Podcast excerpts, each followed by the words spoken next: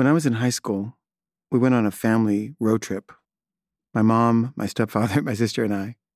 And we were just in the car, you know, for hours each day. And my mom has this way of telling the same stories over and over again, as if no one's ever heard them before. And then she like laughs at the parts she thinks are funny, as if, you know, she's never heard it before. But we've all heard it many times. And I always found this really annoying.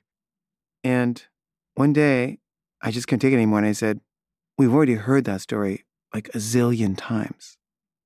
And she got really defensive and was like, Well, you could just say it if you don't want to hear it. And I was like, Well, I don't want to hear it. I don't think anyone wants to hear it.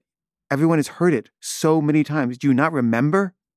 And she got really defensive. And we got into a really big fight and we were yelling at each other. And she started crying.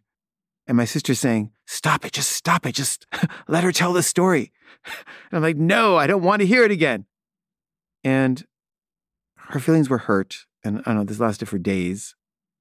And I don't know if, you know, our relationship ever recovered from this actually. Um, but it made me realize like, I hate hearing stories told more than once.